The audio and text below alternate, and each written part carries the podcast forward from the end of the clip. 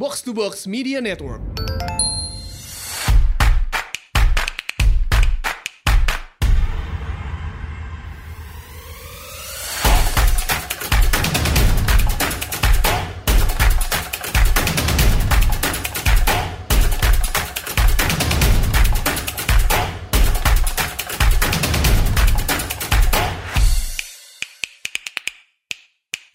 Selamat datang di Asumsi Bersuara.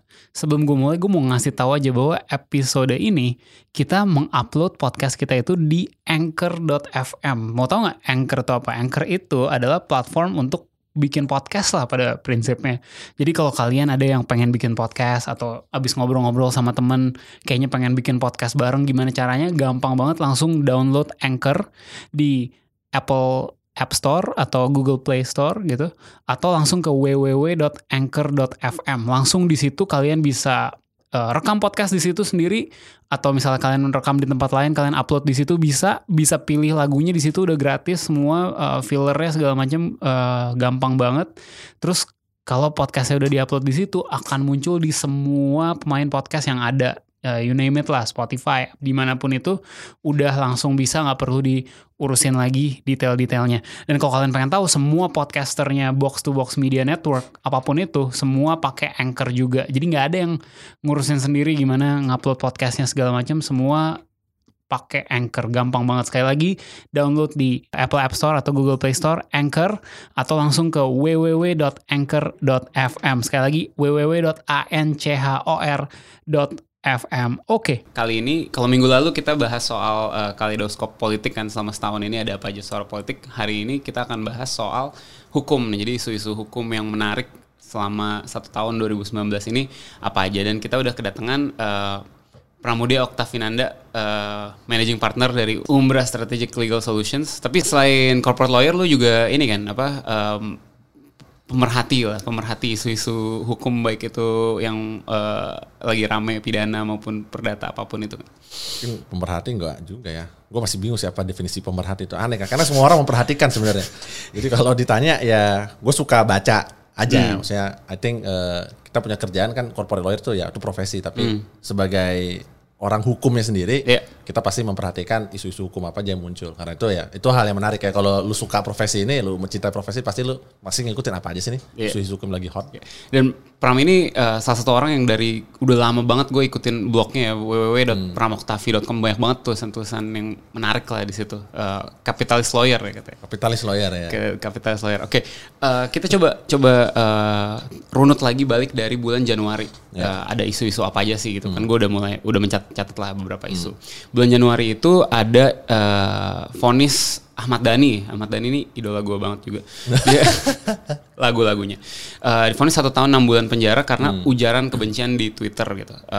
Kena UU ITE juga kalau nggak salah. Kita sempat bahas ini juga di podcast dulu. Gue pengen discuss sama lo nih Pram.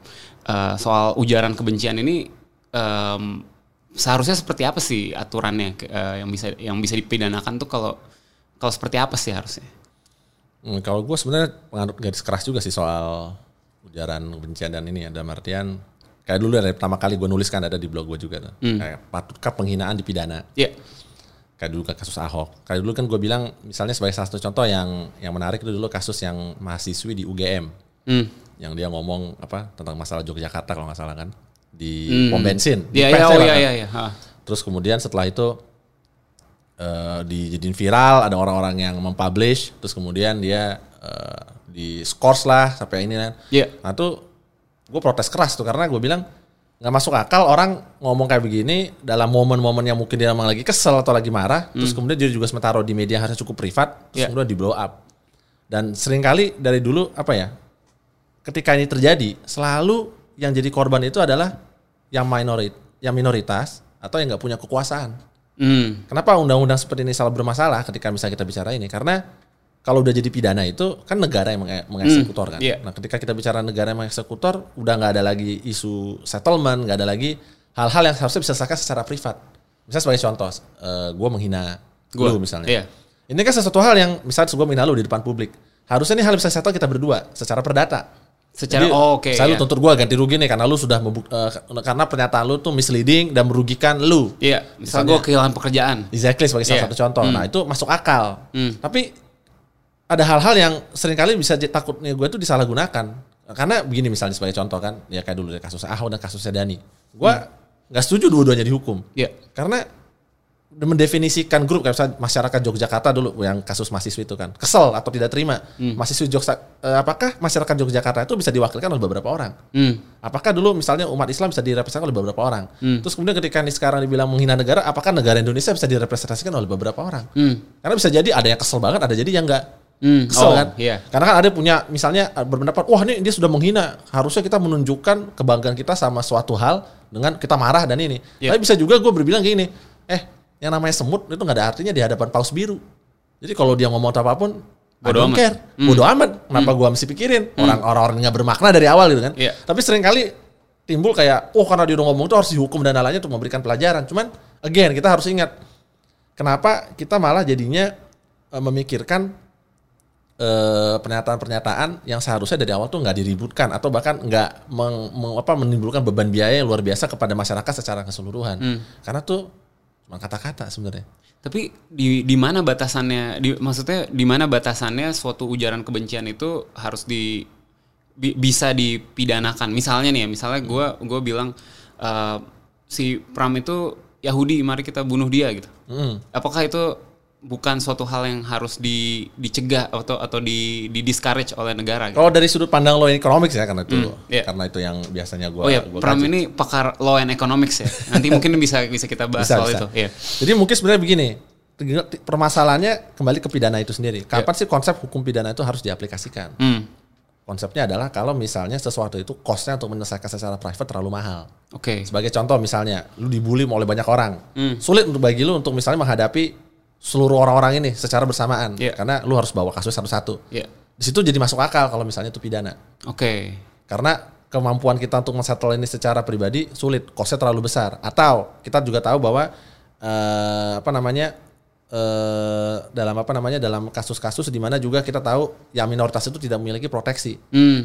Jadi karena dia menghadapi bahaya dari mayoritas, misalnya dia ditekan dan lain-lainnya, disitulah itu harus jaga. Misalnya kita khawatir nih ada grup suatu misalnya dulu Klan gitu kan di Amerika kan yang ingin menyingkirkan semua orang hitam harus mati gitu kan. Nah hal-hal kayak begitu yang udah jelas-jelas mereka terorganisir, berkelompok, mau mencari masalah, udah jelas-jelas mau melakukan kekerasan, itu masuk akal. Itu sebenarnya ada dibahas di Oliver Wendell Holmes, salah satu Supreme Court Justice paling terkenal di Amerika. Dia bilang kasusnya gini, kalau misalnya ada orang berteriak fire, di gedung. Terus kemudian gara-gara dia ngomong fire itu orang-orang panik, kabur, dan banyak yang mati.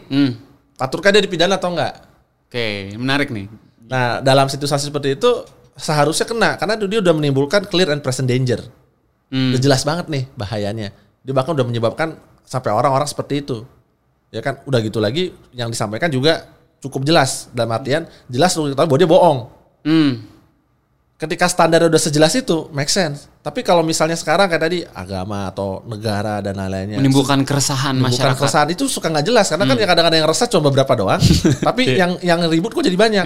Nah ini kemarin saya baca buku menarik tuh dari Nassim Nicholas Taleb yang Skin in the Game. Skin in the Game. Nah salah satu yang paling lucu itu ada The Minority Rule. Dia menunjukkan, dia bilang bahwa seringkali moralitas kemudian policy dan itu sering muncul sebenarnya bukan dari turun-temurun dari mayoritas, tapi dari yang paling ekstrim yang minoritas. Karena dia akan kemudian berpengaruh kalau misalnya ada, misalnya kita lagi jalan sama teman-teman kita, lu bisa makan apa aja nggak? Gue nggak bisa makan ini. Biasanya orang akan ikut yang paling minoritas, bukan ikut yang mayoritasnya. Biar nggak ribet lah ya. Biar nggak ribet gitu kan, biar nggak ini. Ini bukan hukum ya, ini bicara kita kebudayaan atau rasa sosial dan lain-lainnya. Jadi yang paling ekstrim atau yang paling minoritas itu yang biasanya lebih sering diikutin. Nah.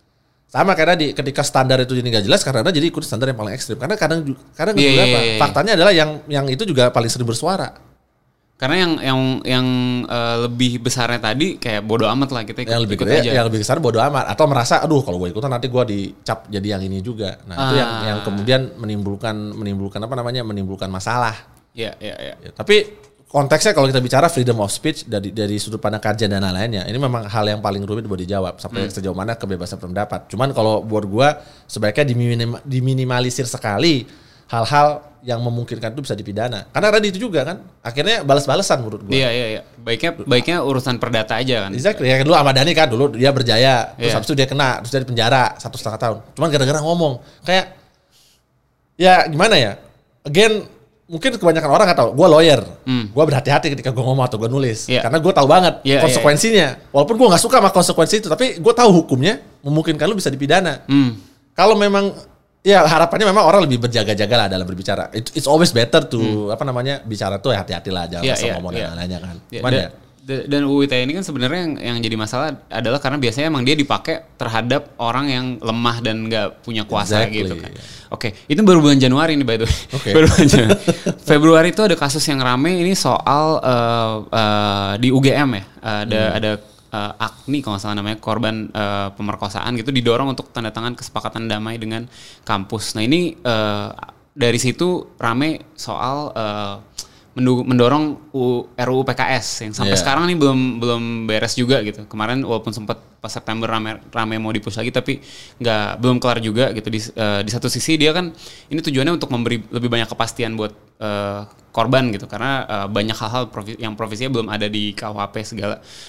Tapi di sisi lain juga kan dia ada beberapa pasal yang karet juga kan, yang kayak apa, gimana sih definisinya lu dianggap melakukan pelecehan atau apa. Kalau lu ada memperhatikan ini, lu melihatnya gimana? Ya, ini menarik nih, karena dulu gue juga pernah bikin paper dulu buat Jentera, jurnal Jentera itu tentang analisa ekonomi terhadap ke tindak pidana pemerkosaan. Oke. Nah, memang kasus pemerkosaan itu ribetnya adalah fakta bahwa ketika itu terjadi seringkali buktinya itu sulit untuk dicapai, sulit untuk dibuktikan. Seringkali ada my word against your word. Sehingga harus ada kesetimbangan di mana misalnya kalau hukumannya itu ternyata tidak bisa diputarbalikan atau tidak bisa misalnya kita tuntut balik siapapun yang menuduh ya, mau cowok atau mau cewek, nah itu takutnya memberikan insentif yang buruk.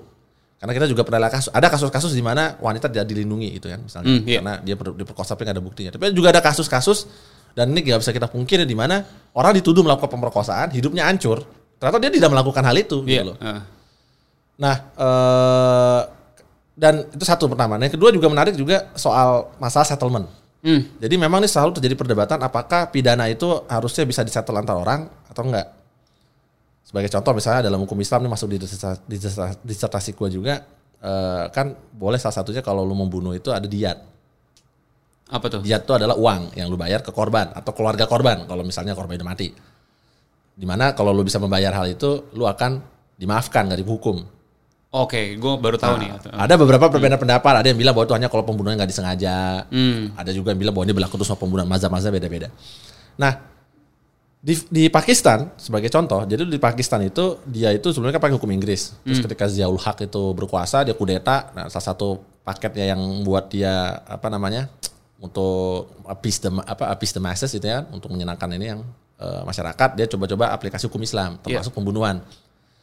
Nah, ada penelitian yang secara statistik setelah itu diberlakukan ternyata rate homicide itu malah justru meningkat. Kenapa pembunuhan jadi meningkat ketika menggunakan sistem ini di mana ada diat? Ya karena bisa tinggal bayar aja gitu. Exactly. Tapi lebih parah lagi adalah apa? Karena ada banyak sekali di situ adalah pembunuhan karena masalah keluarga. Sebagai contoh, anak cewek misalnya main sama cowok lain dibunuh mah keluarga sendiri, saudaranya atau yang lain-lainnya. Ada bahkan dalam satu kasus itu karena dia nggak mau saudaranya nggak mau nyetrikan baju saudara cowoknya, dia dibunuh sama saudara cowoknya. Dan kemudian hakim nggak bisa mutusin karena keluarganya maafin. Tapi kenapa dia bisa terjadi? Simpel juga dari sudut pandang ekonomi, karena keluarga Pakistan kebanyakan itu hidupnya tidak garis kemiskinan. Mereka tidak bisa afford kehilangan tulang punggungnya. Sementara anak cewek biasa jadi kos doang buat mereka. Karena nggak bisa, misalnya kan biasanya mereka berharap kalau bisa dijual itu bisa dapat dowry kan, dapat mahar gitu kan. Tapi kadang-kadang belum tentu juga. Buat mereka tuh kos, karena cewek biasa disuruh kerja di rumah dan lain-lainnya. Sementara cowok yang disuruh kerja keluar. Mereka nggak bisa afford ketika anak perempuannya dibunuh sama saudara cowoknya, terus saudara cowoknya dihukum mati. They cannot afford that. Kalau nggak nanti saya hidupnya dari mana? Dan kemudian itu jadi menjustified peningkatan pembunuhan. Belum lagi orang-orang kayanya juga sama. Melakukan pembunuhan, ya mereka tinggal suap keluarga aja atau lu mau hilang juga. Nah itu yang insentif ini kemudian menimbulkan perdebatan kan. Jadi kan karena misalnya di Indonesia ada restoratif justice dulu misalnya. Udahlah kita saling memaafkan. Sounds good. Tapi again, diperhatikan nggak relasi kuasanya. Iya, yeah, iya. Yeah. Ketika ada orang yang bisa menge-abuse itu, negara bisa ikut sebagai yang katanya menerbitkan hukum ini kan. Bisa nggak dia memastikan bahwa itu nggak disalahgunakan oleh orang-orang? Karena again, kalau pernyataan hukum tumpul ke atas, tajam ke bawah tuh bukan suatu hal yang asing, tapi memang benar begitu ketika sistemnya itu mungkin bisa gampang banget buat dipermainkan atau bisa buat gampang banget buat diutak-atik. Kayak tadi kasus yang tadi ini kan, perkosaan khususnya harusnya tuh nggak bisa disettle dengan jalan baik-baik, karena udah jelas-jelas ada penyalahgunaan kekuasaan banget di situ. Masih masuk akal kalau misal kayak kasusnya pencurian atau yang barangnya bisa dikembalikan, terus ganti rugi bisa dikasih kan. Tapi kan kayak kasus perkosaan kan sulit buat ganti rugi. Apa buat ganti rugi? Emang bisa dinilai? Kalau bisa dinilai, trauma dan lain-lainnya itu apakah bisa dibilang atau enggak gitu? Jadi sebenarnya, tapi bahkan ya untuk kasus seperti ini pun harusnya bahkan terlepas dari RUU PKS ada atau enggak pun harusnya itu bisa tetap diselesaikan dengan KUHP. Udah cukup sebenarnya. Karena ini kan perkosaan harusnya kan semuanya bisa dibuktikan dan lain-lainnya kan. Nah, yang saya nggak ngerti, again ini saya nggak tahu apakah pihak-pihak terlibat itu punya kuasa atau gimana. Seharusnya hukum Indonesia saat ini belum mengadop yang ada restoratif justice, itu baru ide-ide yang dibutuhkan. Oh, di Indonesia ini belum berlaku. Belum ada, itu sudah berlaku. Itu kan beberapa teori adalah teori hukumnya kalau, ada. Kalau pidana itu gue nggak bisa mencabut laporan. Oh, nggak, ada beberapa delik aduan. Oh, iya. Saya ke delik perzinahan di KPK itu delik aduan. Kalau misalnya itu dicabut, oke. Tapi ada juga delik laporan itu nggak bisa dicabut. Harusnya hanya bisa berhenti kalau polisi kemudian menetapkan kurang bukti atau apa-apa. Dan perkosaan itu bukan delik aduan, jelas bukan. Itu delik biasa. Itu delik biasa, delik laporan. Jadi ketika udah dilaporkan, polisi harusnya ngurus. Nggak ada urusan, udah dimaafkan tapi atau apapun. Tapi kita udah sering banget lihat perkara atau kasus di mana ya udahlah ini udah keluarga udah saling memaafkan dan lain-lain. Tapi secara praktek sebenarnya nggak bisa. Oke. Secara bukan secara praktek, secara hukumnya harusnya nggak bisa. Oke. Karena tidak ada mekanisme hukum saat ini yang memungkinkan hal itu terjadi. Oke. Jadi yang saya lebih curiga adalah kok bisa diiniin gitu. Apa nih? That I don't know, saya nggak tahu juga. Saya bisa lebih jauh tahu tentang hal itu. Oke. Kita lanjut ke April aja nih. Ini ada satu kasus yang gue rasa sih dekat dengan kehidupan lo sebagai corporate lawyer, pekerjaan. Jadi di bulan April tuh ada kasus di rut PLN. Sofyan Basir kalau nggak salah namanya. Jadi tersangka kasus PLTU mulut tambang Riau. Nah, sebenarnya gue pengen bahas adalah gini, ada yang bilang atau ada analisa yang bilang bahwa sebenarnya di sini nggak ada korupsi yang terjadi atau nggak ada penyuapan yang terjadi, tapi yang terjadi adalah ada sebuah keputusan yang membuat kerugian negara ya, maksudnya mungkin keputusan bisnis, tapi ada kerugian negara gitu misalnya. Ternyata keputusan bisnisnya salah gitu, kan bisa sangat wajar dalam usaha gitu kan, kita usaha ngapain ternyata gagal, rugi negara itu bisa kena pimpinan BUMN. Itu benar kayak gitu ya adanya. Ya ini memang ini is a subject that is dear to my heart karena banyak klien gue BUMN. Dan memang seringkali timbul kerancuan antara yang namanya business judgment rule dan kemudian penerapan pidana. Jadi kalau konsep business judgment rule itu dalam hukum korporasi adalah kalau misalnya suatu direksi itu sudah memenuhi dua ya, duty of loyalty and duty of care. Maka seharusnya keputusan diambil itu sudah tidak lagi dicek oleh hakim dan tidak lagi dipertanyakan. Apa maksud dengan duty of loyalty sama duty of care? Kalau duty of loyalty berarti harus nggak boleh ada benturan kepentingan. Ini sebenarnya seringkali masuk kasus korupsi. Dia nggak boleh terima manfaat dari transaksi yang dia jalankan. Keluarganya nggak boleh. Atau dia punya saham di perusahaan, nggak boleh dia dapat keuntungan. Jadi perusahaannya deal sama BUMN itu gitu kan. Terus dia dapat duit. Nah itu jelas melanggar duty of loyalty. Nah ini gampang lah buat dicek. Karena itu benar-benar tinggal lihat ada benturan kepentingan atau enggak. Yang lebih rumit adalah duty of care. Karena duty of care itu bicara apakah pada saat saya mengambil suatu keputusan saya sudah melakukannya dengan itikad baik, hati-hati dan penuh tanggung jawab. Yang masalahnya definisinya itu seringkali luas banget karena orang sulit menjelaskan kan. Kamu sejauh mana sih kamu tanggung jawab? Kapan kamu bisa dibilang kayak kamu nih ngambil keputusannya nggak bener nih? Kayak misalnya kasus yang Pertamina kan Ibu Karen. Karena kan dia bilang katanya waktu mengambil keputusan itu karena tidak persetujuan komisarisnya belum jalan. Nah, terlepas itu sekarang masih dikasasi dan lain-lain, jadi masih jalan prosesnya. Nah, kalau misalnya masalah prosedural itu mungkin masih bisa lebih dicek. Cuman ketika kita udah bicara ngambil keputusan, karena apa? Prakteknya adalah nggak mungkin ada ngambil keputusan bisnis yang 100% pasti untung. Betul. Pasti ada kemungkinan rugi.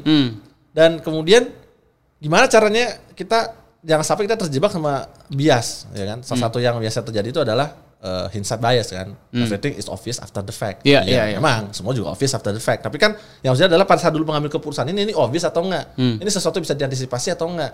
Nah, tiap industri itu sebenarnya memiliki apa yang disebut standarnya masing-masing. Kita tahu lah industri digital dengan industri listrik dengan industri batu bara misalnya, pasti punya standar berbeda-beda. Due diligence-nya harus sampai seketat apa dan lain-lainnya itu pasti berbeda-beda. Nilai transaksi valuasi juga pasti berbeda. Karena ya itu, kan misalnya perusahaan digital sebagai contoh. Sekarang valuasinya kan, orang beberapa orang udah bilang accounting is dead for digital. Karena bahkan dia udah gak ngeliat lagi tuh, ini perusahaan loss making atau profit making. Yang dia adalah value-nya nanti ke depannya bisa kayak gimana. Bisnis mimpi kebanyakan tuh, buat bagian besar. Kayak WeWork gitu. Iya kan, kayak kasus WeWork misalnya. Kan itu kan mimpi nih kan, bisa gak ini gue mencapai ini kan. Atau jangan-jangan karena dia loss doang ini, sampai bertahun-tahun kemudian juga gak ini. Oleh karena itu maka kebanyakan startup kan pingin bisnisnya adalah dia bisa IPO, jadi exit. Karena itu cara paling enak buat dapetin. Karena kita bahkan nggak tahu kapan perusahaannya akan make keuntungan. Nah, kalau menurut saya harusnya business judgment rule ini benar-benar diimplementasikan, dan selama duty of loyalty-nya itu nggak di nggak di breach, harusnya nggak perlu dibawa ke pidana. Nggak perlu. Oke. Karena kalau misalnya memang di manajemen yang blow on, seharusnya undang-undang Indonesia sudah memberikan solusi di UPT. Itu apa? Kalau memang dia menyebabkan kerugian, dia tidak bertanggung jawab, dia tidak hati-hati dan lainnya, dia bisa dituntut sebenarnya secara perdata untuk mengganti rugi perusahaan. Jadi seharusnya kalau dia breach duty of loyalty, dia khususnya untuk BUMN karena itu pasti rentan suap dan lain-lainnya, menurut saya masuk akal pidana, korupsi. It's fine karena lu nggak boleh kayak begitu. Lu mengkhianati negara lah basically kayak gitu. Tapi kalau breach duty of care, mendingan pemegang saham yang liatin. Iya dong, yang rugi kan pemegang saham yang rugi kan. Jadi kan bilangan, tapi kalau dalam kasus BUMN pemegang sahamnya kan negara. Salah satunya gitu kan. Betul, tapi kan dia juga bisa nuntut, harus ganti rugi dan lain-lain kan. Itu haknya sebenarnya. Negara bisa menuntut secara perdata juga. Bisa, karena selaku pemegang saham bisa menuntut manajemen yang berantakan gitu. Dan dia juga bisa selalu mengganti. Kalau menurut gua nih manajemen blow on, ganti aja. Blow on nggak membawa lu ke penjara harusnya. Harusnya tidak membawa ke penjara gitu kan. Karena kan ngeri kan kalau sampai gara-gara lu blow on dibawa ke penjara gitu. yang buat gue harus dibawa ke penjara itu adalah orang-orang nerima suap atau ngambil duit masyarakat, itu jelas lah harus.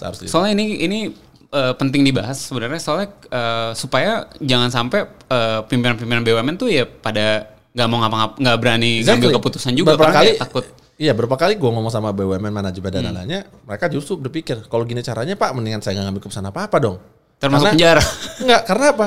Karena kalau saya nggak ngambil keputusan apa-apa, nggak bisa dibuktikan. Misalnya perusahaan rugi nih, tapi saya kan nggak ngambil apa-apa juga nih, nggak bisa membuktikan kan kerugian karena saya atau bukan gitu kan. Padahal dalam ilmu ekonomi kan ada opportunity loss, ada opportunity cost gitu kan. Jadi ketika dia nggak mengambil keputusan atau dia terlalu lama ngambil keputusan, juga ada kerugian yang bisa jadi muncul. Cuman memang membuktikan itu lebih sulit ketimbang kita mengambil satu tindakan kemudian tindakan itu merugikan. Tapi gimana caranya BUMN bisa maju kalau yang duty of care-nya diutak-atik? Makanya saya bilang harusnya fokus. Oke lah, sekarang masih termasuk keuangan negara secara undang-undang, tapi harusnya kita penegak hukumnya secara bersama-sama harusnya sepakat bahwa selama dia sudah menjalankan duty of loyalty, duty of care itu let the market decide. Kayak kan banyak juga BUMN TBK kan, let the market decide, sahamnya turun atau naik harganya, jadi dia tahu nih performanya bener atau enggak gitu loh. Itu yang menurut saya bisa membantu supaya insentif direksi juga berani dia mengambil keputusan bisnis yang bisa jadi beresiko. Tapi bisa jadi juga penting untuk diambil, karena kalau nggak nanti justru perusahaannya berantakan, atau nggak bisa bersaing, kan? Gimana dia bersaing sama swasta yang nggak ada masalah ini gitu kan?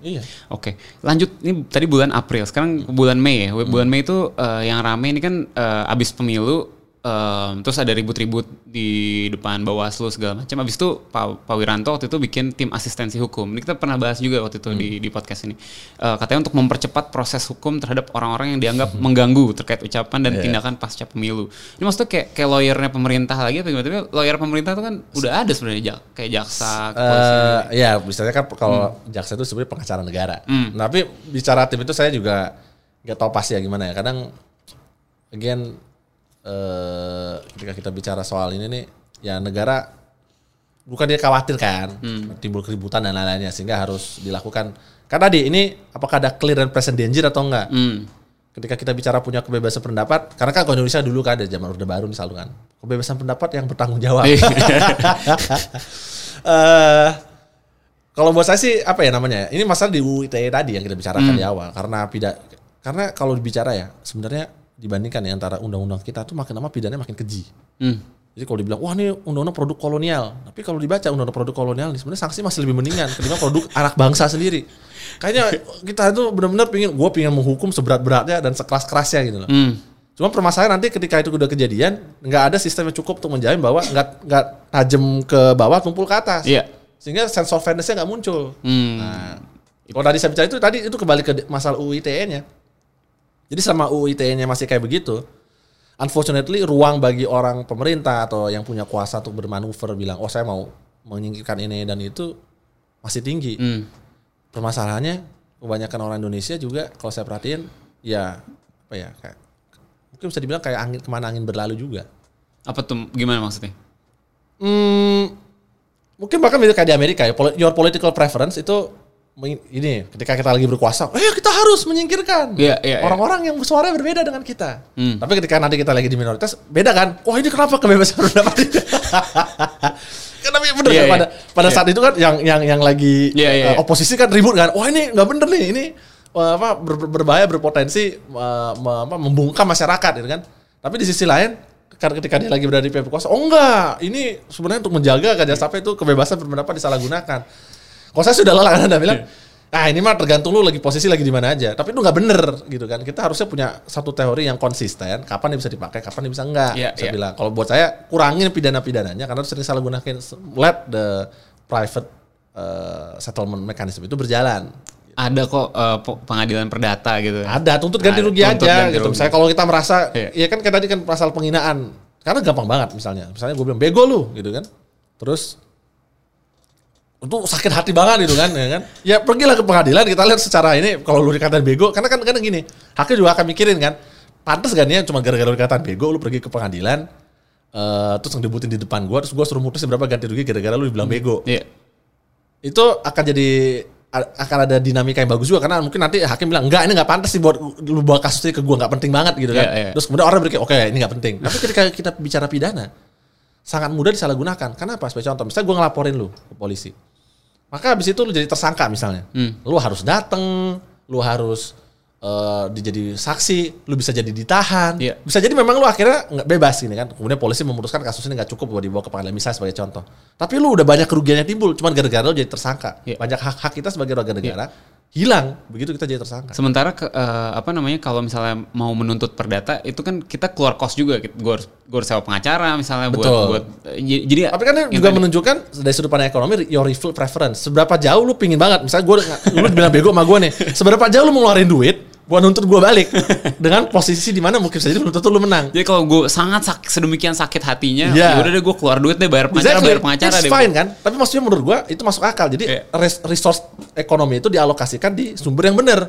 Kalau memang lu pingin resource itu dan menurut lu itu paling efisien, it's okay. Tapi ketika kita udah bicara polisi dan lain-lain pidana, bisa juga pun salah gunakan. Karena gue tinggal bilang, tolong ya, itu gue mau ngelaporin dan lain-lainnya. Dan abis itu gue bisa tinggal duduk-duduk bebas. Deterannya terlalu berlebihan. Dan pengacaranya negara yang dipakai buat ini loh. Itu juga buang-buang biaya negara sebenarnya. Ngapain gue ngurusin kayak beginian? Kayak udah nggak ada hal lain yang perlu diurus. Exactly. Oke, kita lanjut ke ini kan itu tadi Juni tuh ini yang rame tuh soal hukum ini gugatan Prabowo ke MK. Ini kan salah satu yang kejadian yang kita kayak nonton bola udah tahu hasilnya gitu. Dari awal udah tahu lah ini nggak akan kemana-mana gitu kan. Tapi menurut lu hasil pemilu ini dibawa ke MK itu suatu hal yang positif dalam arti ini pendidikan politik, ini ada kalau kalah di pemilu ya caranya begini, kalau mau menuntut atau kalau mau membuktikan ada kecurangan segala macam, atau ini hal yang buang-buang waktu semua orang aja? Mungkin kalau gue baca beberapa hal mungkin ini style Indonesia aja. Karena style Indonesia itu memang bukan kayak oke lah ya udah gue mengaku kalah dan lainnya. Enggak, gue harus mencoba bahwa gue gak setuju walaupun gue tahu gue kalah. Tapi gue harus save my face. Itu penting kayak di sini. Dan karena lebih penting lagi, mungkin besar orang juga akan lupa. I mean, sekarang udah lupa. Gerindra juga jadi menteri. Kalau ini gila parah banget. Terus tiba-tiba jadi menteri. Karena itu juga strategi sebenarnya. Again, ketika pihak yang kalah kemudian menggunakan strategi seperti ini, dia sebenarnya ingin menunjukkan intensitas dia juga kan, bahwa wah gue benar-benar akan fight terus nih untuk ini kan. Dan kemudian people from the other side probably want to settle. Udah deh. daripada tadi beribu terus nih kan, nanti kedepannya ributnya udah kita settle aja. Lu jadi menteri deh gitu. Jadi menteri misalnya kan. Tapi dalam segi ini enaknya yang gue bilang, jadi politisi itu enak, enggak enak tuh jadi lawyer. Oke, kalau kita jadi lawyer ngasih opini salah atau misalnya nanti tiba-tiba selama hukum yang nggak berubah nih terus tiba-tiba ada interpretasi lain yang nggak setuju, kita harus tanggung jawab. Jadi benar-benar kata-kata kita keluarkan ini harus bisa dipertanggungjawabkan. Gue nggak boleh nih ngubah opini kecuali hukumnya berubah misalnya. Tapi kalau politisi kan enak, hari ini gue ngomong A, besok gue bisa ngomong B. Iya banget. Dan tidak ada konsekuensinya. Orang udah lupa juga. Orang kadang lupa dan bisa selalu cari justifikasi. Misalnya dulu yang anti Pak Jokowi kan, wah Jokowi gini. Terus tiba-tiba sekarang udah ini kan, Pak Jokowi oke gitu kan.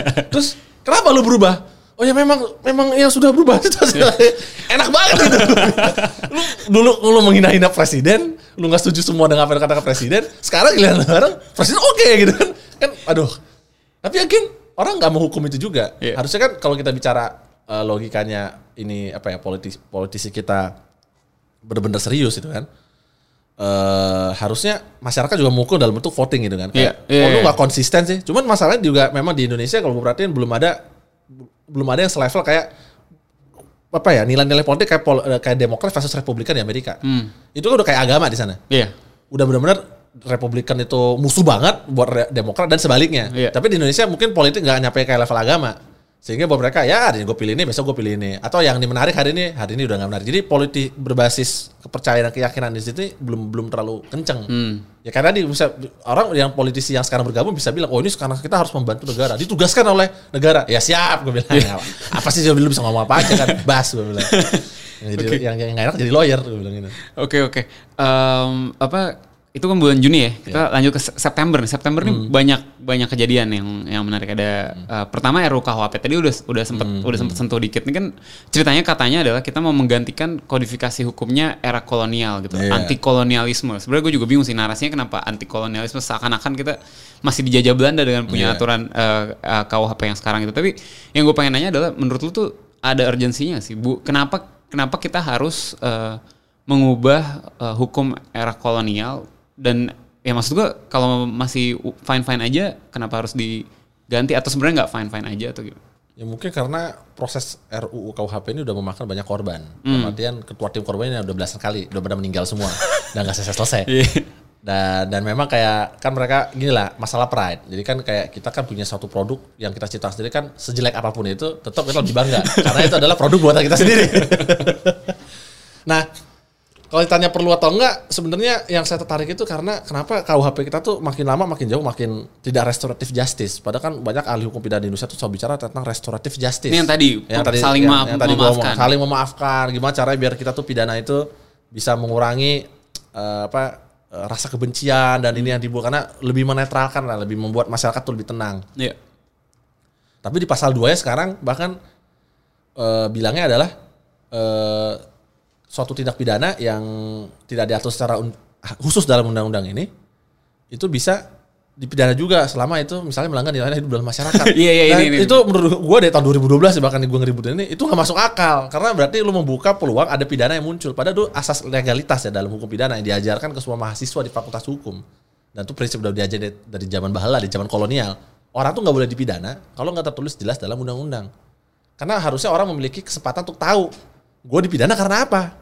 Gue nggak boleh melakukan ini gitu. Iya gitu kan. Walaupun bahkan prinsip bahwa semua orang dianggap mengetahui undang-undang itu sebenarnya itu suatu fiksi gitu kan karena nggak mungkin. Iya. Tapi paling nggak udah tertulis, udah melalui proses legislasi ya kan, kita berharap udah prosesnya berjalan dengan benar sehingga inilah undang-undang yang harus diikuti oleh semua masyarakat.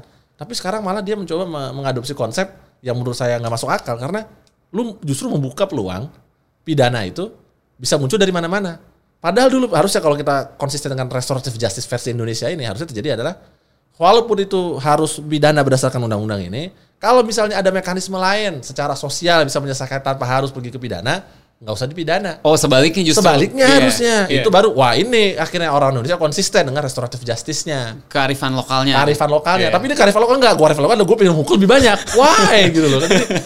Kenapa bukannya lu mencoba karena gini loh. Orang kan berpikir pidanain aja semua. Pidana itu ada cost dalam ekonomics. Yang lamanya pidana itu lu ada cost untuk prosecute, untuk menuntut, untuk menyidik, untuk menghukum, untuk penjara dan lainnya itu harusnya dipikirkan. Oh iya, ini nggak pernah dipikirkan. Nggak pernah dipikirkan. Pokoknya gue mau pidana penjara. Semua kejahatan harusnya dipenjara. Nggak semua kejahatan bisa dipenjara juga.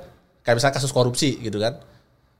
Lu penjara disalahgunakan gampang karena darahnya masih ada uang. Iya.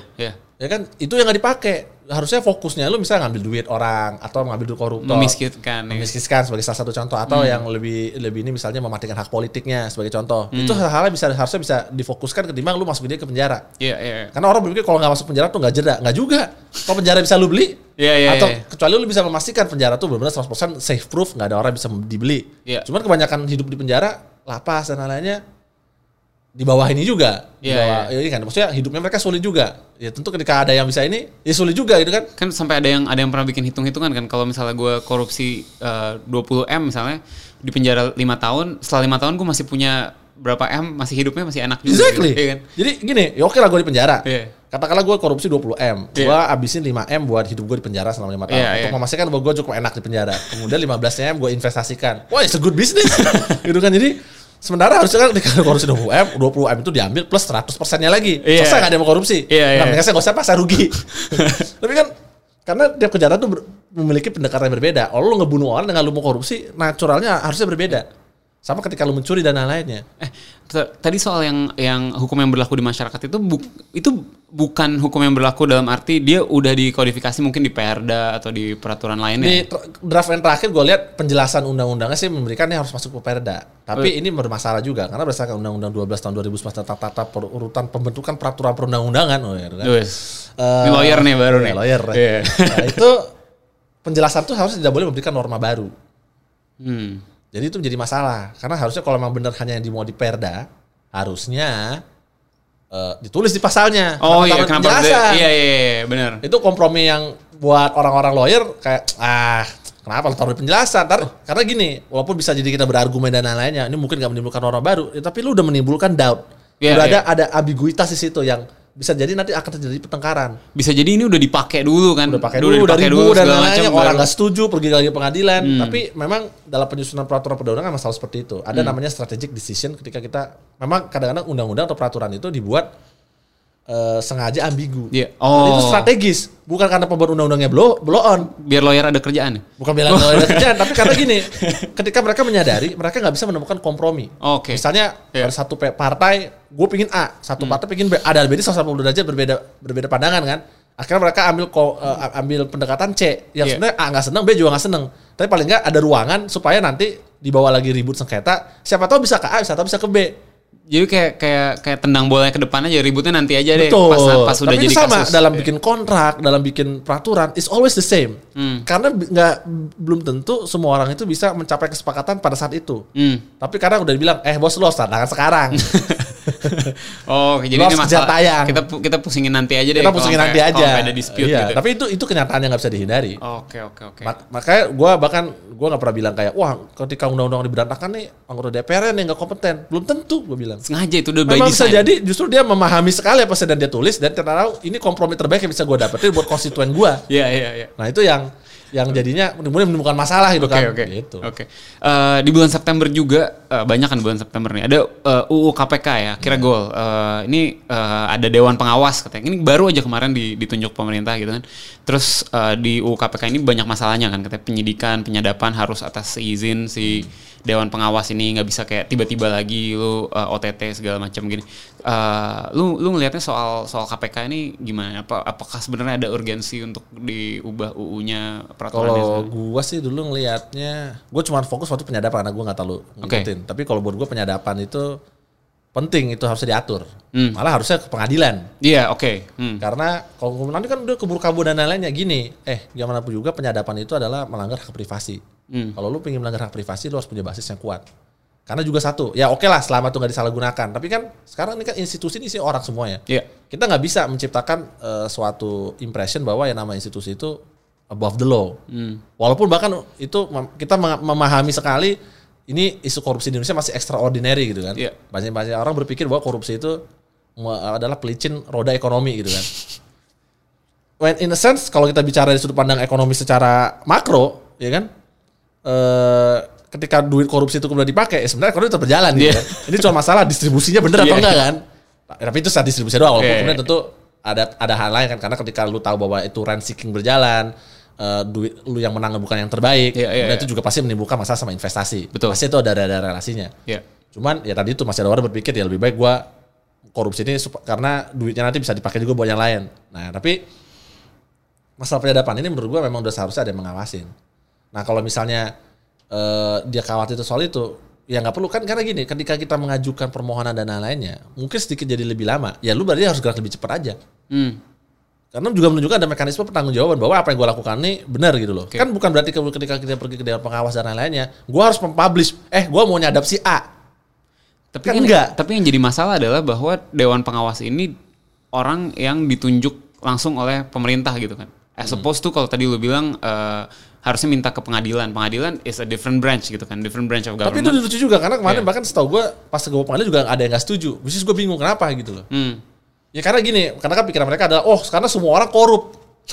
Oleh karena pengadilannya itu, udah dibeli. Pengadilan sudah dibeli, udah pengawas juga nanti korup. Jadi, tapi itu menurut gue tuh misleading. Lu nggak boleh main ngasal nuduh kayak gitu dong. Jadi kan, lu nggak boleh menganggap bahwa institusi lu salah satu yang paling bersih. Terus kemudian kita semua harus percaya. Itu udah menurut gue, nanti kalau kayak gitu caranya nanti udah kayak 1984. Karena semua orang dianggap pemerintah udah pasti benar. Namanya mekanisme harus ada check and balance. Gue nggak pernah percaya ada institusi boleh memiliki kekuasaan penuh seperti itu. Itu udah pasti nggak jalan dar. Udah pasti nanti akan ada permasalahan, ada orang yang menyalahgunakan dan lain-lainnya. Dan gue juga nggak suka. Again, ini sama kayak dari cancel culture seperti kita bicara di awal-awal. Kalau lu nggak setuju dan lain-lainnya, kemudian lu menggunakan ini, wah ini orang berarti anti korupsi. Pendukung korupsi. Jadi kayak lu mendukung korupsi dan lain-lainnya. Enggak. Fakta bahwa gue setuju koruptor harus dihukum bukan berarti kemudian gue juga harus setuju bahwa cara yang lu pakai boleh seenaknya. Iya dong. Nggak kayak gitu caranya. Ini kan kalau kayak gitu caranya, ngapain kita punya sistem hukum dan lain-lainnya? Kita kuat menang aja. Siapa yang kuat langsung menghajar yang lemah aja, kayak gitu caranya. Iya. Oke. Ada soal waktu itu kan ada demo gede-gedean kan untuk tentang RUU KUHP, tentang UU KPK segala macam. Dan ada satu kasus nih adalah salah satu anak SMK katanya yang bawa bendera, ngikutin ya kasusnya, yang dia bawa bendera terus ditahan sampai sekarang, katanya dia dituduh merusuh lah gitu. Terus katanya dia bukan siswa tapi dia ada di situ.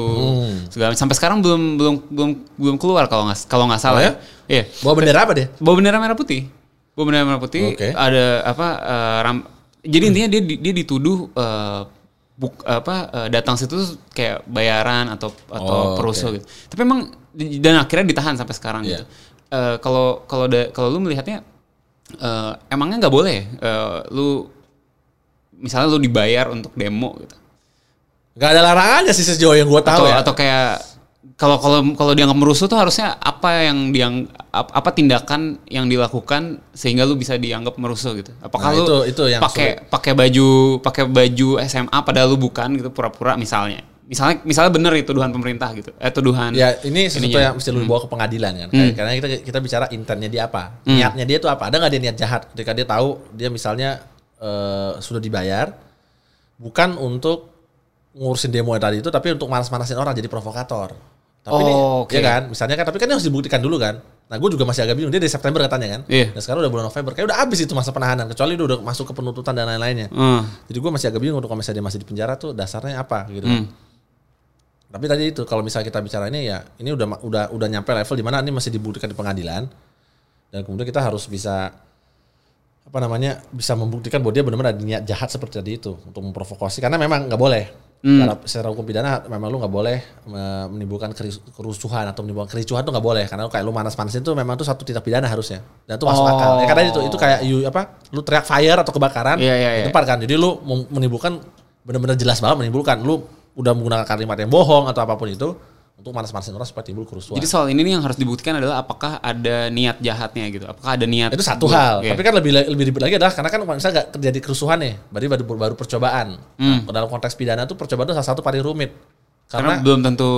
Karena lu harus bisa membuktikan apakah tindakan ini bisa nggak mencapai tindak pidana dan nggak terjadi bukan karena kesalahannya, bukan karena gara-gara dia yang gagal sendiri, ngerti nggak sih? Jadi nggak ngerti. Percobaan tuh sulit karena kan tindak pidana sendiri belum kejadian nih, tapi lu sudah dihukum untuk mencoba. Tapi bisa nggak kita membuktikan bahwa dia gue baru melakukan percobaan pembunuhan, tapi lu nggak mati, Gimana cara gue membuktikan bahwa lu memang udah mencoba untuk membunuh gue? Misalnya contoh gue baru bikin surat-surat, memo gitu kan yang bilang bahwa gue mau Rais itu mati. Oke. Udah serem banget. Kemudian ada lagi gue udah beli pisaunya. Iya.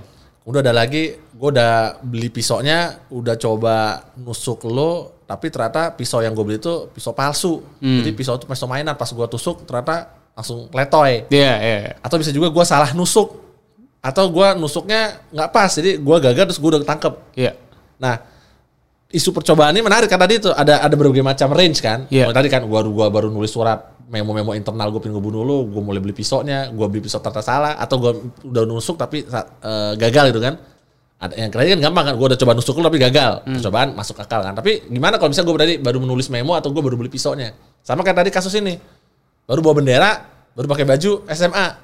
Bisa nggak tuh dibuktikan nantinya bahwa dia mau merusuh gitu? Iya. Atau itu lebih masih jauh. Kalau lebih gampang kalau misalnya dia udah, ayo guys kita bakar nih semuanya, itu lebih gampang buat dibuktikan nantinya. Tapi kalau dia baru bawa pakai bendera itu sulit. Oke. Kita lanjut ke bulan Oktober.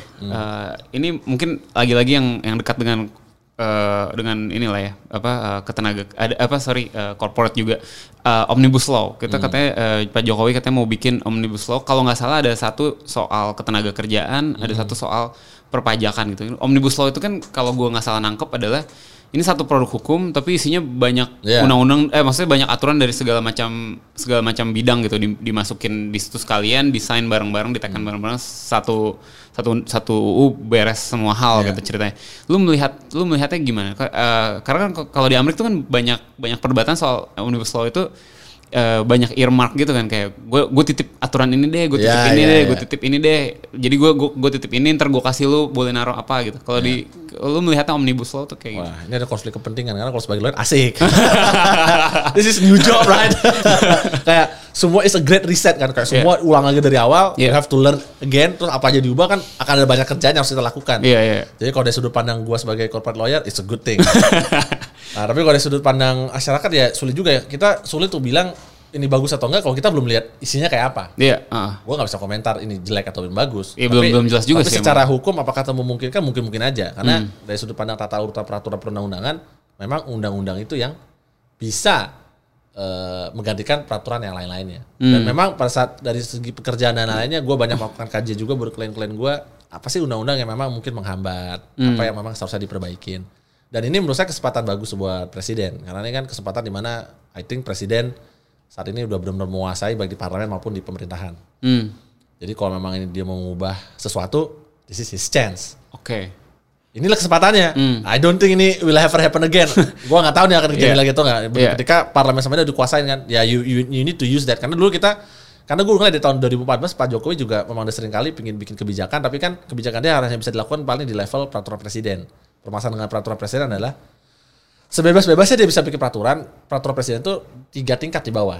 Ada undang-undang, ada perpu, ada PP, baru perpres. Nah kalau dia bertentangan dengan di atas, orang bisa membatalkan perpres dia atau perpresnya jadi tidak bisa diimplementasikan. Oke.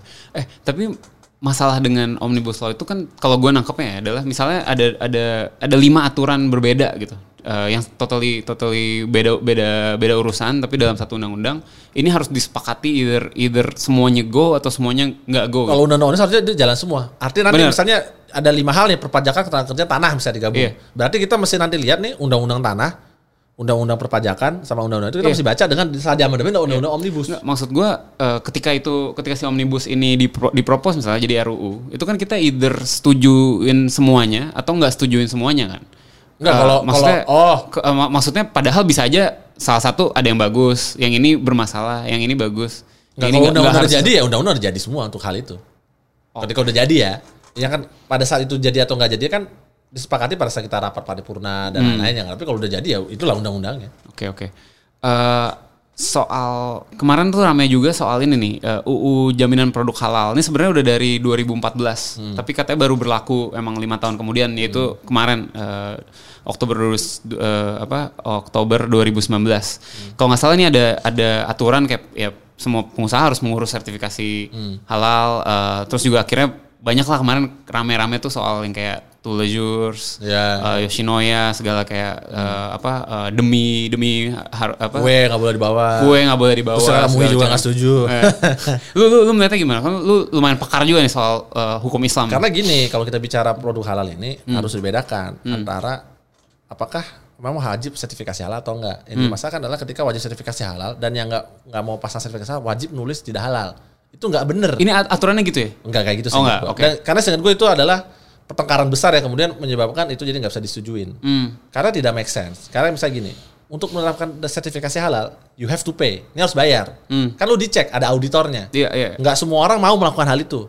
Karena bisa jadi nggak buat bisnisnya, dia nggak butuh itu. Bisa jadi buat dia, ya dia nggak perlu bilang. Tapi bukan jadi ketika lu nggak dapat sertifikasi halal, itu jadi nggak halal. Nggak necessarily kayak gitu juga. Nggak boleh diargumentasikan bahwa karena dia nggak dapat sertifikasi halal, terus dia otomatis jadi nggak halal. Itu salah. Karena bisa jadi halal, bisa jadi enggak. Cuma dia enggak dapat sertifikasi aja. Dan memang dari awal seharusnya sertifikasi ini memang harusnya pilihan. Kalau lu mau silakan. Karena kan tergantung konsumen. Kalau misalnya nanti umat Islam perlu perlindungan. Perlu perlindungan apa sih? Kan udah ada makanan yang halal. Kalau misalnya gue pengen Yoshinoya halal, karena kalau enggak halal enggak bisa makan. Ya udah lu jangan makan Yoshinoya, makan Hoka-Hoka Bento. Urusannya Yoshinoya untuk berpikir Yoshinoya. Kalau misalnya Yoshinoya berpikir, wah gue kehilangan banyak konsumen gara-gara gue enggak ada sertifikat halal, I will do it. Pasti gue akan mau, karena buat gue oke lah gue harus ngeluarin cost, tapi kan gue akan dapat lebih banyak konsumen. Oke. Itu kan masalah kebebasan, karena ada banyak banget produk di masyarakat dan nggak masuk akal kalau misalnya lu bilang untuk melindungi katanya umat Islam maka harus ada halal untuk semuanya. Itu pemaksaan menurut gue, karena lu selalu punya opsi untuk memilih kalau memang lu nggak yakin dengan kehalalan itu. Karena bahkan buat orang juga ada beberapa yang berbeda level gitu kan. Ada yang misalnya dia maunya harus halal menurut sertifikat. Ada yang menurut ya selama nggak ada babi is okay. Ada yang selama nggak syubhat is okay. Yang ragu-ragu. Ada juga yang mau. Kebanyakan orang Indonesia juga biasa rata-rata juga ya udahlah gitu. Ini tuh seberapa pengusaha segede apa yang harus yang seakan tergantung diwajib. Menurut dia ini bisa menghasilkan duit buat dia atau enggak? Enggak, maksud gue dalam konteks aturannya yang berlaku kayak di level apa lu diwajibkan quote-unquote untuk enggak. Itu gue nggak terlalu ngikut tapi ya karena kan buat perusahaan gede kalau ekonomi soft scale gede ya maka sertifikasi halal mungkin juga jadi wajar karena kan ya produksinya nggak ongkos sertifikasi itu untuk ongkos produksi dia nggak seberapa. Exactly. Tapi kan kalau untuk perusahaan yang skala lebih kecil mungkin dia kayak serius nih gue kayak ini mesti cek cara motongnya dan lain-lainnya karena again seberapa banyak juga yang benar-benar kayak gitu. Ini kayak balik lagi ke buku tadi tuh apa Skin in the Game. Jadinya yang minoritas mendikte yang mayoritas. Kok gue harus ikut yang ini? Minoritas apa maksudnya? Dalam hal ini belum tentu semua orang, kebanyakan Indonesia benar-benar pingin se-strict itu. Okay. Karena memang dari ini jaminan halal kan udah lama kan. Tapi ada nggak sih yang sebenarnya meributkan? Banyak nggak sih orang-orang yang sampai berdemo gara-gara undang-undang jaminan halalnya nggak keluar? Ada, tapi nggak banyak kan. Faktanya begitu gitu kan. Kebanyakan orang kayak ada babi udah oke. Oke. Sebagai salah satu contoh kan, no pork no lard gitu. No pork no lard. Iya. Oke, bulan November. Udah November nih. Jokowi didesak membuat perpu atas UU KPK yang tadi kita sempat sentuh gitu kan. Gue juga pernah denger lu enggak setuju kalau Jokowi bikin perpu gitu. Walaupun maksudnya baik gitu. Mungkin maksudnya perpu tuh baik, mungkinnya kayak dulu hilaf lah gitu kita bikin lolosin UU KPK terus karena masyarakat mendengarkan suara masyarakat, mari kita buat perpu gitu. Tapi lu nggak setuju kan kalau nggak salah? Nggak setuju, karena menurut gua kalau presiden ngeluarin perpu itu kayak paling menampar mukanya sendiri. Karena apa? Undang-undang KPK ini salah satu juga adalah inisiatif dari pemerintah. Ini UU yang datang dari pemerintah. Iya, ya? Maksudnya ada inisiatif dari pemerintah juga dan nggak masuk akal. Masa lu sebagai presiden nggak punya keyakinan terhadap apa yang udah lu buat? Harus punya keyakinan. Kita sebagai pemimpin harus punya keyakinan bahwa apa yang gue buat itu yang gue percayain gitu loh. Nah sekarang kan ada mekanisme di MK kan? Pergi ke MK dong, karena berdasarkan undang-undang. Kalau misalnya undang-undang itu bertentangan konstitusi, ya MK yang memutuskan. Tapi kalau misalnya itu udah masuk dari ranah policy maker, ya nanti bicarakan lagi di ini. Karena nggak masuk akalnya apa? Karena jadi ini jadi menipiskan konsep keadaan darurat. Emang perpu itu hanya harus? Perpu itu hanya harus dalam keadaan darurat, hanya dalam situasi yang ini. Genting. Tapi kalau kayak ini jadi di abuse menurut gua. Kayak dulu apa tuh undang-undang pemilu atau apa tuh yang udah dikeluarin, habis itu keluarin perpu kan. Zaman SBY dulu. Aduh gua lupa tuh undang-undang apa. Gua juga enggak ingat sih. Jadi dulu udah keluar undang-undangnya terus kata SBY, "Wah ini gua saya keluarkan perpu karena ini." Tapi kan jadinya apa ya? Apa tiba-tiba gue lupa istilahnya? Populis. Nah, ini kayak kebijakan sekedar kebijakan populis aja. Tapi kalau buat gue sebagai kalau gue leader gue segitu gampangnya mengubah keputusan, gue jadi nggak respect. Karena you need to respect your own decision. Lu udah bikin untuk keputusan. Bukan mendengarkan aspirasi masyarakat gitu ya. Karena sudah ada mekanismenya. Ada Mahkamah Konstitusi, kecuali nggak ada mekanismenya. Masuk akal, gue paham. Tapi kan ada mekanisme Mahkamah Konstitusi. Nah, gue nggak ngerti di mana sampai di mana di Mahkamah Konstitusi. Tapi Mahkamah Konstitusi itu kan harusnya dia hanya membatalkan kalau bertentangan dengan undang-undang dasar kan. Iya, tapi kalau sekarang nggak bertentangan gimana? Tapi kan kalau gue bikin undang-undang yang sebenarnya nggak bertentangan dengan konstitusi, tapi misalnya jelek aja gitu, terus aspirasi masyarakat nggak pengen ada undang-undang seperti ini. Dan you need to go to the usual procedure, amandemen undang-undang ya lewat DPR ini lagi. Kalau sekarang gini, inilah masalahnya, institusi ini jadi nggak jalan kalau orang mencoba memaksa apa yang dia mau dan maunya enaknya doang. Kan gue bilang, gue mau pilih presiden, gue nggak peduli sama wakil rakyat, ya ini yang lu dapet gitu kan. Lu jangan apa ya, orang tuh ini loh, maunya enaknya doang aja. Ah, gue nggak suka nih main ini ya, gue mau ini, mau pakai ini atau pakai mekanisme ini. That's how you get work in your life, man. Itu realitas nggak kayak gitu. Kalau lu mau dapet apa yang lu mau, seperti dalam ilmu ekonomi, your reveal preference. Oh ya. Yeah. Talk is cheap. Lu mau ngomong apapun, itu gak ada artinya kalau yang lu lakukan berbeda dengan apa yang lu omongin. Menarik. Jadi kalau misalnya lu ngomong, saya mendukung anti korupsi, kita undang-undang ini. Well, you have to work your ass. Gitu. Jadi jangan lu minta cara paling gampang, udah keluarin perpu aja, presiden harus berpihak sama masyarakat. Belum tentu semua sepakat juga sama lu. Iya. Oh. Emang semua orang setuju sama aman, ada yang setuju, ada yang gak setuju. Benar. Siapa yang tahu kan? Buktinya lolos tuh. Benar. Di wakil rakyat kita. Gitu kan? Benar. Emang di di demokrasi yang benar ya wakil rakyat itu. Sama kayak Brexit. Iya. Akhirnya sekarang Brexit akan kejadian nih kan? Iya. Kemungkinan besar kan? Tapi kan yang remainers kan ribut, ini gak sesuai dengan suara rakyat. Ya let the people decide. Iya. Gitu. Dan sekarang kita udah punya proses seperti itu, kita sudah punya institusi tadi Mahkamah Konstitusi dan lain-lainnya, kita jalanin di situ. Yeah. Dan again sekali lagi, kita punya suara kayak begini bukan berarti kemudian kita jadinya pendukung koruptor. Yeah. Enggak. Kalau lu sudah punya pemikiran bahwa siapa berbeda pendapat dengan lu adalah penjahat, ini penting banget. Ya, maka lu nggak pantas main dalam demokrasi. Penting banget nih. Iya. Lu gak pantas main dalam demokrasi. Lu bahkan gak pantas ngomong. Kalau gue gak pantas ngomong, gue bilang kayak gue gak setuju sama lu, maka lu adalah penjahat. Enggak, lu penjahat. Gue langsung tutup poin aja. Jangan macem-macem, gue bilang. Banyak banget orang yang kayak gitu, yang kesannya kayak, wah lu kok gak pro dengan isu yang gue pro, pasti lu gak berperi kemanusiaan. Iya, dulu gak punya hati. Gak ada berperi kemanusiaan. Tapi ya gimana namanya ya, kalau kita kan pasti ada perbedaan pendapat kan. Gak berarti kemudian gue harus ngebunuh lu atau menghancurkan lu cuma gara-gara gak setuju, itu kan. Itu paling gue masih percaya akan kebebasan berpendapat dan demokrasi kita. Paling gue masih percaya bagian itu. Gitu. Karena begitu kita udah merasa bahwa gue boleh menyingkirkan mereka yang berbeda pendapat dengan gue, maka demokrasi kita udah pasti usai. Kenapa? Karena nanti cuma tinggal rotasi aja. Giliran gue yang berkuasa, gue akan menindas lu. Gue ditindas nih kan, nanti pas gue berkuasa gue akan nindas lu balik. Udah gak jalan. Selesai. Makanya negara tuh harus kecil ya. Jadi gak usah banyak-banyak. Peran negara tuh gak usah gede-gede. Nah, itu pesan sponsor.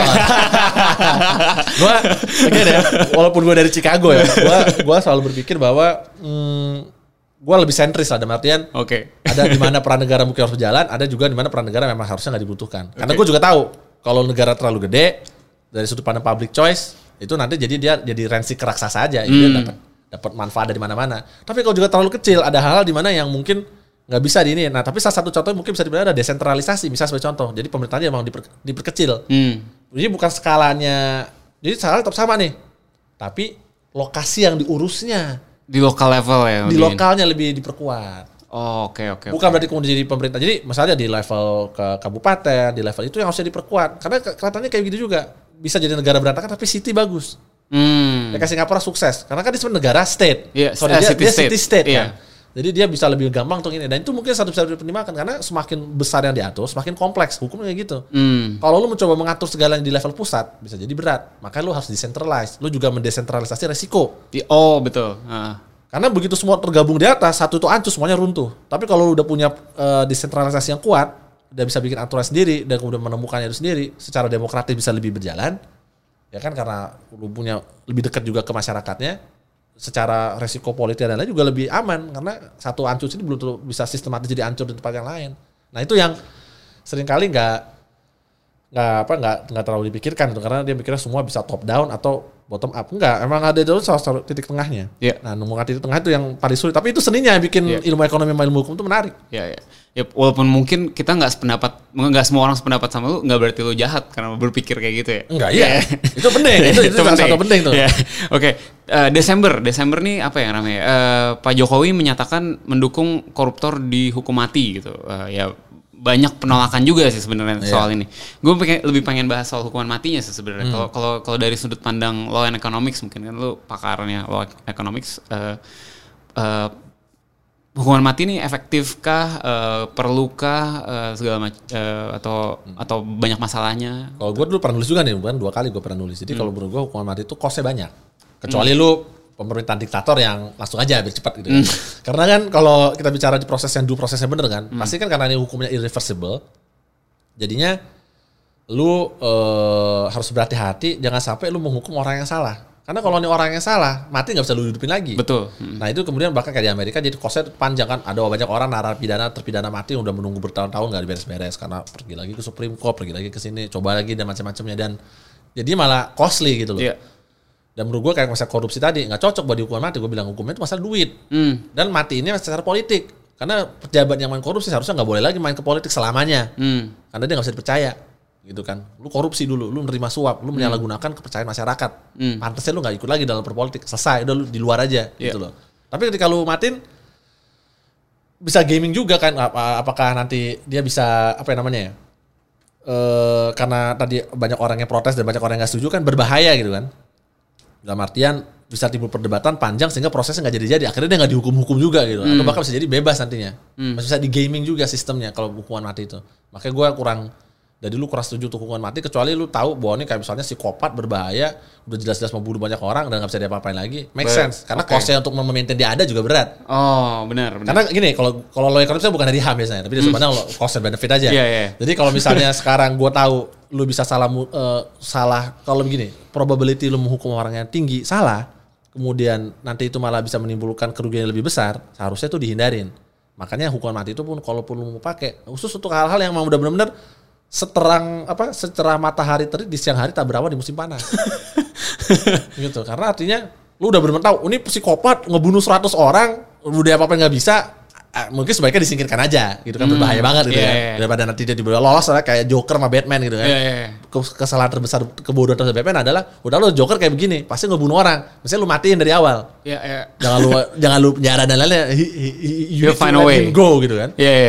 Nah itu bisa masuk akal. Tapi untuk kasus-kasus yang susah atau sulit dibuktikan dan lainnya jangan, karena ujung-ujungnya begitu lo taruh itu kayak gitu cuma memperparah dan meningkatkan cost kita.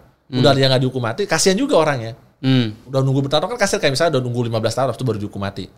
Waiting in exile itu juga is a painful hukuman loh. Dimana lu gak tahu bisa kapan aja gue tiba-tiba dipanggil buat dieksekusi. Exactly. Lebih baik kayak let's be done with it aja gitu, kayak misalnya gue digoletin dan pernah beres gitu. Jangan gue ditunggu 15 tahun terus akhirnya kita udah memutuskan ya lu mati besok. Kenapa gue mesti nunggu 15 tahun buat dimatiin gitu kan? Kalau hukuman mati ini kan ada sebenarnya kan hukuman pidana itu kan harusnya dia memberi efek jera supaya lu nggak melakukannya lagi, atau membuat orang lain deterrent gitu kan, tidak mau melakukan itu karena takut akan hukumannya. Kalau hukuman mati kan lebih yang harusnya yang deterrent gitu. Tapi itu ada nggak sih bener ada efek? Nggak juga, karena gini, hukuman itu selalu dikombinasikan dengan probabilitas. Kalau hukumannya lu mati tapi probabilitas mendekati 0, orang juga ya nggak khawatir. Karena probabilitas, orang suka lupa probabilitasnya berapa banyak lu, karena kan ada proses penahanan, penangkapan, sama kemudian penyidikan dan penuntutan sama pengadilan kan. Yeah. Nah proses itu kan bisa di gaming semua juga kalau misalnya sistemnya nggak benar-benar rigid dan nggak benar-benar kuat. Jadi nggak bisa lu bikin gue mau menerapkan aturan sekuat-kuatnya tapi proses prosedur itu berantakan, yang mana nanti orang berpikir ya kalau gitu caranya gue santai-santai aja karena probability gue kena hukuman ini ringan. Jadi hukuman yang lebih ringan tapi probability lu kenanya lebih besar, itu efeknya lebih bagus. Bisa jadi, karena kalau misalnya beberapa penelitian kemarin menunjukkan di law economics ke orang kaya itu lebih baik penjara dikit aja, gede di duitnya, karena buat mereka penjara 1 tahun itu rasanya udah kayak 3 tahun bener orang miskin. Oh. Mungkin orang wah kayak gini nggak adil dong. Tapi ini juga masalah alokasi resource. Ngapain lu penjara orang ini lama-lama? Kalau misalnya dengan sebentar aja pun dia udah merasakan pain. Merasakan pain yang sama dengan orang di penjara lama. Oh, ini menarik sih. Pain setiap orang beda-beda. Setiap orang beda-beda. Nah, misalnya hukuman mati. Dulu salah satu penelitian paper di Amerika menarik adalah ketika rate kematian di penjara itu tinggi, orang justru nggak mau jadi residivis. Karena walaupun kejahatannya bukan hukuman mati, karena dia takut masuk penjara. Oh. Lebih gampang gue mati di penjara ketimbang gue di luar. Oh, menarik. Itu menarik. Juga ada juga jadi dinamikanya itu nggak bisa segepok. Kalau ini ada efek jeda dananya, karena lu harus melakukan penelitian. Karena masa kan di Indonesia kan nanti harus ada efek jera. Cuma lu nggak pernah menjelaskan efek jeranya itu seperti apa. Yeah. Dan kebanyakan lawyer di Indonesia, unfortunately, tidak memiliki pendidikan ekonomi dan semampu statistik. Sehingga apapun yang beliau ngomong biasanya berdasar ini ya. Kalau lawyer bisa bilang kami menemukan banyak hal di market itu biasanya 1 atau 2. Oke, itu lawyer speak ya. Kita pernah melihat presiden ini terjadi berapa? 1 kali. Oh, presidennya banyak. Cuman kalau kita bikin kebijakan nggak bisa kayak gitu, based on data lah, harus berbasis data dan lain-lainnya. Makanya gue pernah bilang kayak kalau gue pernah nge-tweet kalau lu mau orang nggak masuk jalur busway, nggak usah dikasih denda banyak-banyak, dipiloks aja mobilnya. Nah, salah satu karena ketika dia tahu gini, nah misalnya kan dia bisa jadi nih. Daripada gue dibayar denda ini, gue bisa bayar lebih murah misalnya ke polisinya. Misalnya sebagai contoh. Selama lu bisa gaming the system, itu sulit. Tapi bisa langsung dipiloks, yang gak bisa hilang. Yeah. Itu cost yang irreversible. Nah, lu mesti pergi, lu jelas-jelas harus pergi kemana? Mesti pergi ke asuransi lu. Yeah. Lu mesti pergi ke bengkel lagi buat ngecat. Dan itu gak bisa lu apa-apain kan. You have to do it. Kalau gak tuh mobil ada pilok selamanya. Dan semua orang tahu bahwa lu abis ngelanggar. Exactly. Ya? Nah, solusi-solusi kreatif itu harusnya dipikirkan karena orang kebanyakan ahli hukum di ini itu cuma otaknya cuma ada pidana itu hanya bentuknya denda atau penjara. Iya. That's it gitu loh. Bahkan gua nih kalau ditanya misalnya kayak hukuman lashes atau lain-lainnya itu make sense selama itu lebih efisien. Oh, cambuk lu mendukung malah. Karena gini, lu bilang ini melanggar hak asasi. Lu masih penjara juga melanggar hak asasi orang. Lu mau mengungkung dia di situ dalam penjara kan. Jadi kenapa lu mencoba membeda-bedakan? Yang ini nggak boleh, yang itu nggak boleh. Dengan teori yang menurut gue nggak jelas juga kenapa itu nggak bisa. Tapi ada nggak sih di praktek-praktek apa hukuman di luar denda dan penjara di tempat lain yang banyak dipakai dan efektif gitu? Tadi salah satu tadi itu kan. Itu kan belum pernah di.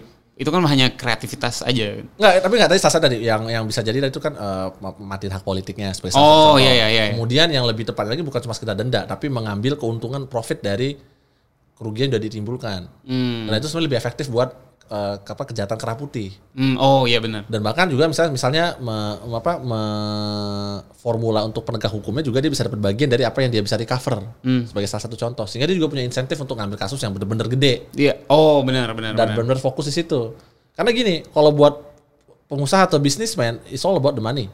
Ya kan, kalau misalnya gue bisa dengan suap dan korupsi ini gue dapat 1 triliun, cost gue 50 miliar, oke dong, atau cost gue masih 999 miliar mungkin masih masuk akal dengan karena kan masalah ini aja kan marginal cost lebih tinggi daripada marginal benefit atau enggak buat orang-orang kejahatan. Teori dasar kan kayak begitu. Kalau misalnya lu membuat itu marginal costnya jauh lebih tinggi daripada benefitnya, ya dia pasti takut untuk mengambil. Ngapain gue ngambil kalau gue tahu pasti rugi. Tapi kemudian lu harus sekali probability. Berapa probability lu ketangkep? Mungkin gue jadi kepikiran. Mungkin nggak sih kalau pengacara negara gitu kayak jaksa. Diberi insentif yang tadi lu sempat bilang kayak diberi insentif lu mendapat slice of the pie dari kerugian negara yang bisa di recover kalau gue mengungkap kasus ini tuh mungkin terjadi nggak? Karena kan kalau ya soalnya kalau nggak insentifnya buat dia bisa dibalik bahkan kalau lu ternyata kasusnya ketahuan yang ngasal lu dipotong. Kalau kasus lu bagus lu dapat. Jadi itu bisa salah satu cara bisa dipikirkan untuk menghindari jangan asal-asal tangkap. Karena gini, insentif penegak hukum juga kadang-kadang berbeda. Misalnya sebagai contoh, insentif kejaksaan lebih sering adalah kalau lu bisa menghukum orang, lu dapat promosi. Iya. Tapi itu insentifnya salah menurut gua. Kenapa? Sehingga jadinya banyak kasus di mana walaupun gua tahu misalnya harus bebas atau lain-lainnya, gua tetap paksain sampai ke kasasi. Karena kalau enggak promosi gue bergantung sama hal itu. Lu bisa jeblosin orangnya berapa lama. Wah lu nuntut 4 tahun, hakim ngasihnya deket-deket gak sama itu atau bahkan lebih. Karena itu prestasi. Ini kan salah harusnya. Kalau misalnya lu kasih insentif seperti itu, insentif dia adalah mencari kesalahan terus. Tapi misalnya dibalik. Lu ngasukin kasus yang ngasal, gue potong pendapatan lu. Tapi lu sukses dan itu benar, lu dapat slice yang jauh lebih gede. Dia kan lebih mikir kan. Skin in the game tuh. Skin in the game. Nah. Kalau misalnya gue gagal, gue kena. Kalau gue berhasil, gue juga oke. Tapi bener gitu. Tapi ketika solusi gue adalah, berapapun yang lu lakukan, selama lu bisa menghukum orang, lu dapet sesuatu, lu berpromosi dan lainnya, ya gue akan hukum orang terus aja. Gak ada insentif buat gue settle atau menyelesaikan kasus. Janganlah kayak begini. Karena kan ada kayak kasus waktu itu pernah ada yang paling kocak. Dua ibu-ibu berantem karena pencurinya tutup kopi. Tutup gelas. Hakim itu sampai nangis. Menurut gue setuju, kalau gue jahat gue akan nangis. Hidup gue belajar fakultas hukum, cuma suruh ngedebatin dua ibu-ibu yang berantem karena ibu-ibu itu katanya mengambil tutup gelas kopinya. What the hell gitu kan. Jadi masa hidup gue cuma baru ngurusin kasus kayak begini gitu. Dan itu kan salah satu abuse ya kan, kayak itu salah satu di KUHP. Karena dulu KUHP itu batas pencurian yang bisa dikecualikan dari kasus itu kecil banget kalau nilai sekarang. Maka sampai tutup gelas aja masih bisa masuk. Nah itu yang harus diupdate di KUHP. Nilai naikin bos. Jangan lu nilai itu kerendahan. Karena kan misalnya kayak pencurian, misalnya mencuri yang nilai di bawah 100.000 misalnya sebagai contoh aja gitu kan. Harusnya itu gak perlu masuk ke kasus pencurian. Harusnya yang lebih kecil lah. Dibagi ya, itu loh yang harusnya dipikirin. Tapi kalau sekarang itu kita pikirnya pidana jadi makin berat. Untuk kasus-kasus saya ngeremeh-remeh. Soal ini gue sebenarnya gue pernah nanya juga waktu itu ketika di podcast ini ketika bahas hal ini. Tapi mungkin pengen tanya pendapat lo juga. Kalau kayak denda yang nominal gitu ya, itu ya harus setiap tahun diupdate dong berarti angkanya. Kayak misalnya ada buang sampah sembarangan lu kena Rp5.000. Ya bodo amat gue buang sampah. Itu lebih tepat buat diupdate. Ya mungkin gak harus setiap tahun. Atau berapa tahun sekali. Lu udah memperhitungkan lah pada saat lu ngasih denda itu. Ini plus inflasi berapa tahun ke depan.